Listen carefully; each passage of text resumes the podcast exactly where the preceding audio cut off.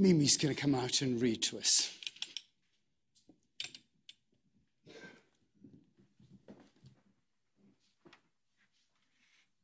Uh, the second reading is from the Gospel of Luke, the birth of Jesus foretold. In the sixth month of Elizabeth's pregnancy, God sent the angel Gabriel to Nazareth, a town in Galilee, to a virgin pledged to be married to a man named Joseph, a descendant of David. The virgin's name was Mary. The angel went to her and said, Greetings, you who are highly favored. The Lord is with you. Mary was greatly troubled with his words and wondered what kind of greeting this might be. But the angel said to her, Do not be afraid, Mary. You, you have found favor with God. You will conceive and give birth to a son, and you will call him Jesus. He will be great and will be called the Son of the Most High. The Lord God will give him the throne of his father David, and he will reign over Jacob's descendants forever. His kingdom will never end. How will this be? Mary asked the angel, since I am a virgin. The angel answered, The Holy Spirit will come on you, and the power of the Most High will overshadow you. So the Holy One will be born. To be born will be called the Son of God. Even Elizabeth, your relative, is going to have a child in her old age, and she who was said to be unable to conceive is in her sixth month. For no word from God will ever fail. I am the Lord's servant, Mary answered. May your word to me be fulfilled. Then the angel left her. Thank you, Mimi.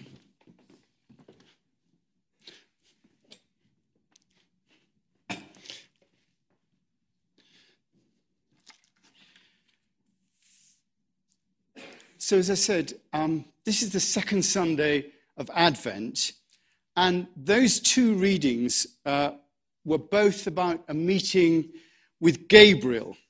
Uh, first of all, with Zechariah and Mary. Um, and, you know, in both cases, that call, you know, that meeting that they had was completely unexpected. He was warning them what was to happen. And I think it's quite interesting that, you know, that both of them express doubts as to what would happen. Zachariah says, How can I be sure of this? I'm an old man and my wife is well on in years. And Mary says, How will this be since I am a virgin? And for this, notice, Zachariah is struck dumb. You will be silent and not able to speak until the day this happens, because you did not believe my words, which will come true at their appointed time. But Mary gets away with it completely. I mean, you know, the angel just says, the Holy Spirit will come on you, and the power of the Most High will overshadow you, so the Holy One will be born, and we be called the Son of God. Well, you know, I mean, it's not really equal, is it? I don't think. There's no punishment at all involved. Anyway, that's by the by. But as we come to Christmas, I think it's worth looking at how open we are to that divine nature breaking through in our lives like that. And if it did, what would our reaction be? And if the truth be told, most of us don't expect a visit from an angel. You know, probably neither did Zechariah or Mary. They were just sort of ordinary people getting on with their lives like us, and then Shazam, there it was. And in both cases, it was Gabriel that showed up. I mean, Gabriel is pretty much the go to guy when God wants to contact humans. He was the one responsible for Daniel's visions in the Old Testament.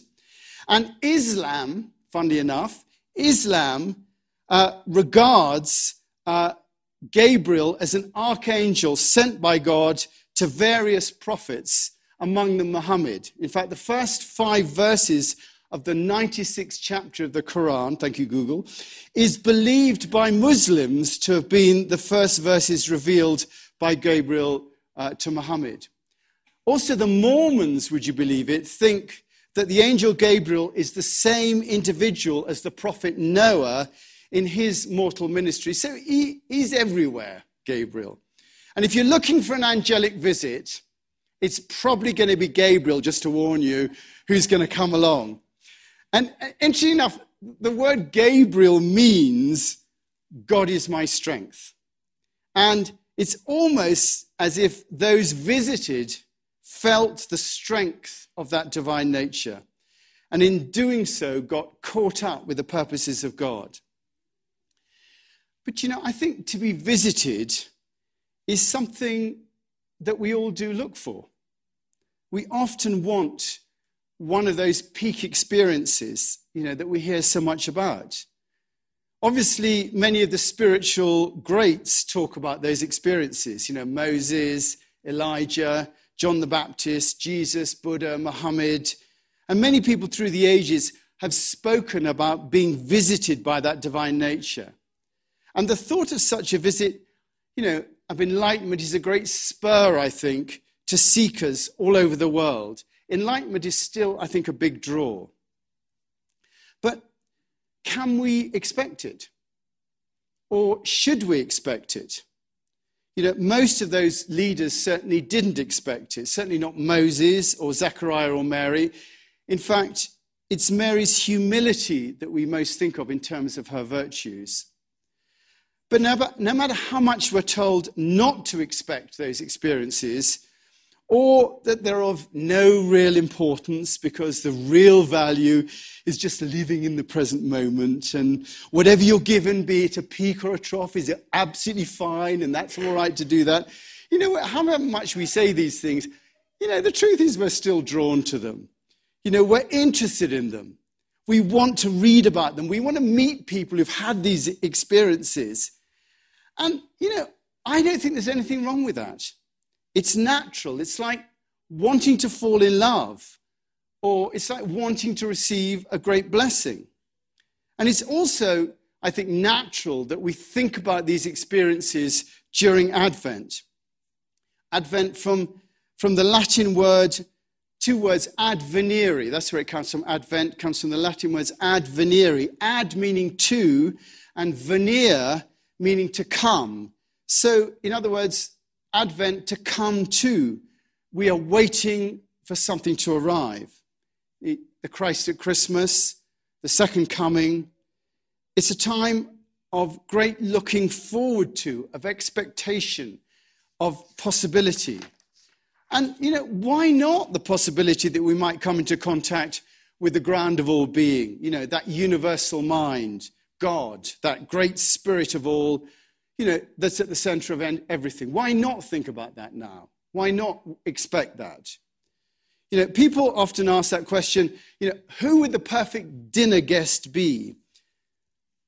And for my money, it's not George Clooney, but for my money, Abraham had it right when he welcomed God in that famous time in Genesis where he provided food uh, in his great spiritual encounter the Lord appeared to Abraham near the trees at Mamre while he was sitting at the entrance of his tent in the heat of the day. Abraham looked up and saw three men standing there. When he saw them, he hurried from the entrance of his tent to meet them and bowed low to the ground. If I find favor in your eyes, my Lord, do not pass your servant by. Let a little water be brought, and then maybe wash your feet and rest under the tree. Let me bring you something to eat so that you may be refreshed, and then go on your way, now that you've come to your servant. Very well, they said. Do as I say. And that famous icon with the three visitors on it is the icon of welcome. That's the icon. Those are the three aspects of God that supposedly welcomed, that, that met with Abraham. And he got the visit and he responded appropriately. But, you know, what can we expect in terms of this?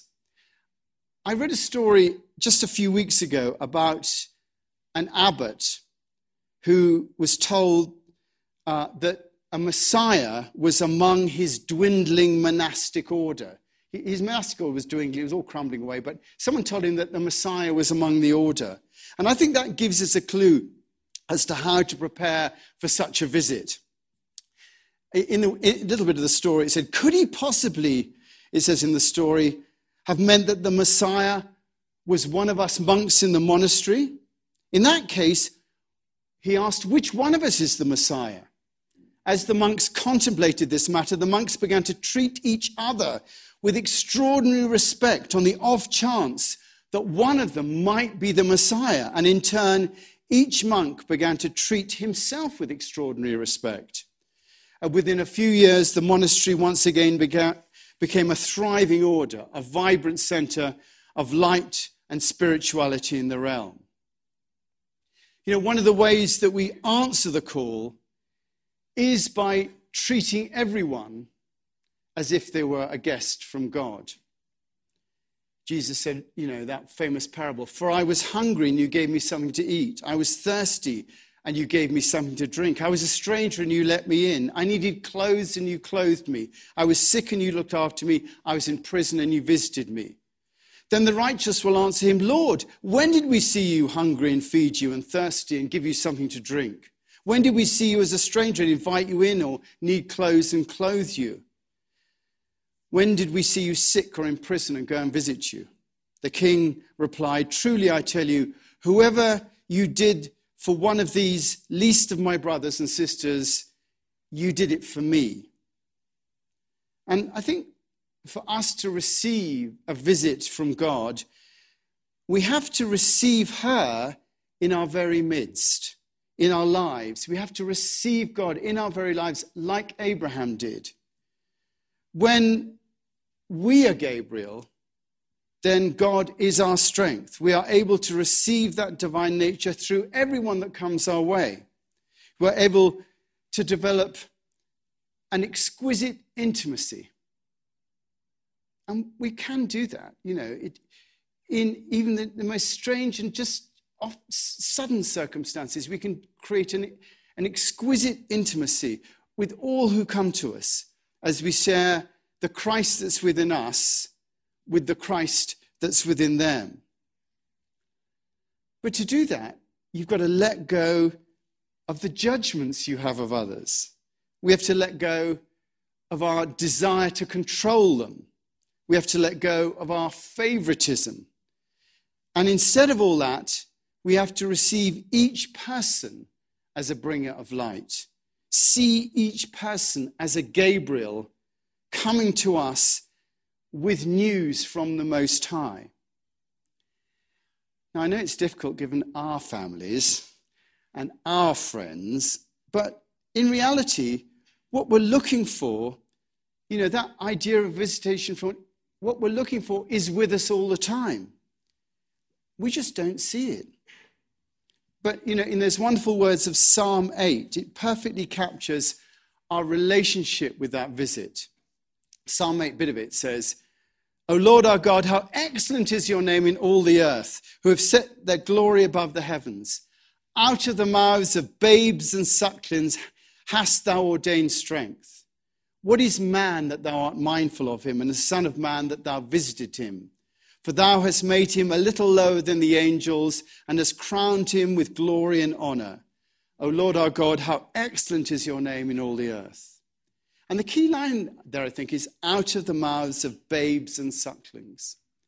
From anyone, we can derive strength, the strength of the Lord, the visit of Gabriel it does not have to be a person of indeterminate sex with wings and a halo in order to be an angel. And it probably, just to let you know, it probably won't be. It's more likely to be someone you meet at the reception, someone at work, someone around your own table. And it's just that we don't recognize them. They don't conform to the idea of a visitation from God. And, it, and it's all about our expectation, which is why the season of Advent is so fitting for this. You know, just what are we expecting? What do we think we're coming to? You know, for most of us, this period is just about getting through the holiday season without going bankrupt and without making a fool of ourselves. You know, we like to enjoy in a secular way. We like to feel the goodness. We like to see the magic. We like to taste it, the flavor. And, you know, at that level, it might as well be a birthday or Thanksgiving or really any old party. What Advent challenges us to do is to look for the Christ, to look forward to that second coming, the moment where all that is conscious becomes aware of the true nature of itself. That's definition of the second coming.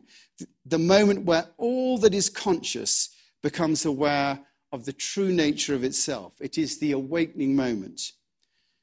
But we miss it because we think we know what we're looking for. You know, flashes of light, altered states of consciousness, transcendental meditation, people of uh, indeterminate sex uh, with wings, when in fact, it is out of the mouths of babes and sucklings. That's where it's going to come. To be conscious of that. When you see it in children, in babies, when you look at them, you just see it. To be conscious of that meeting, you have to give value and attention to everyone that comes our way. We have to be conscious of the moments that we share with people. You know, too often it just goes by like a blur. You know, we chat to one person and then the next and then the next and then the next. It's you know, like speed dating with no ulterior motive. We just get by. But if we consider that the next person we meet might have a message from God for us, and the same with the next person and the next after that, then we linger with that person. We really listen to what they're saying. We listen and we're conscious of every moment. We share our Christ nature with their Christ nature. And before long, we're talking angel to angel. Most of the time, we simply rush from one person to the next, getting on as fast as we can, getting on to the next thing, which is surely more important than the last thing, and we just carry on. But if we knew it was actually Gabriel talking to us, that that nature was in our midst, well, if the Messiah was in our midst, like in that story, then maybe we'd slow down and pay a little bit more attention. That hymn we sang earlier on today, Come down, O love divine, seek thou this soul of mine and visit it with thine own ardor glowing. O comforter, draw near and within my heart appear and kindle it, thy holy flame bestowing. That asking for a connection with the divine, we're asking for an angelic visit. And it goes on, and so the yearning strong, and we feel that yearning, with which this soul will long shall far outpass the power of human telling. For no one can guess its grace till love create a space wherein the Holy Spirit makes a dwelling. To love create a space. We have to create a space, a space in time and place where we can prepare ourselves to meet with that angel wherein the Holy Spirit makes its dwelling. And that's the expectation that we're asked to have at Advent. The reason Christmas comes round every year is not just for eating and drinking and giving gifts, it's to remind us that the Christ can be born in the lowliest of circumstances in a manger, in a stable, in a friend, in a family, in a stranger on the street, in the person we talk to at reception. It's there if we seek it, if we found a place for it. As Meister Eckhart famously said in the 14th century, what good is it to me if Mary gave birth to the Son of God 1400 years ago if I do not give birth to the Son of God in me today? And so, this Advent, look out for your angel. You never know when they'll appear. Let's pray.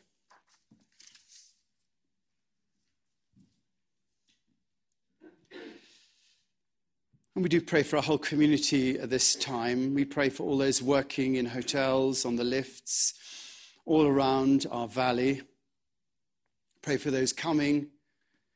We just pray that there may be a sense of connection between peoples here, a sense of blessing. We pray for our nation, pray for our leaders, that you'll give them a sense of that peace that passes all understanding, that love, that humility to look for messages in others. We pray for those who are suffering because of climate change. There's people killed in the fire in India, people suffering from the fires in Australia. Pray for those in war zones,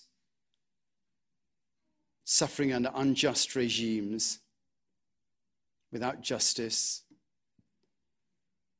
Pray that they may be visited by someone willing to share their Christ with them. Pray for those in prisons. Pray for those in hospital.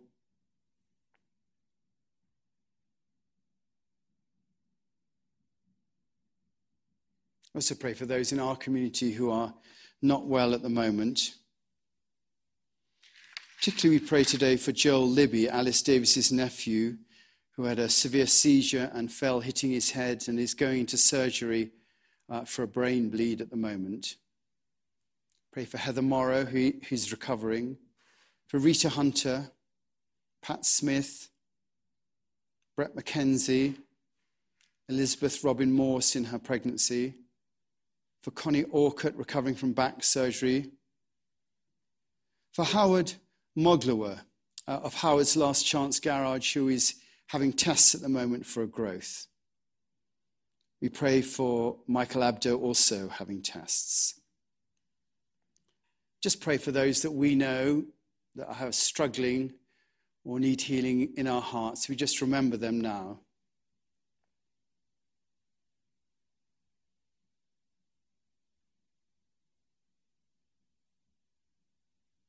Ask your Holy Spirit just to bless them and our hearts to be open to them.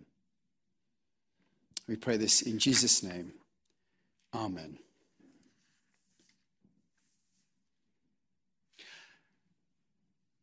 Well, we're very lucky to have Shelley Warren with us today, who's, as going to play this special music that's going to entrance you into opening your wallets and pouring money into the plate when it comes by. We work very hard on these things here at the chapel.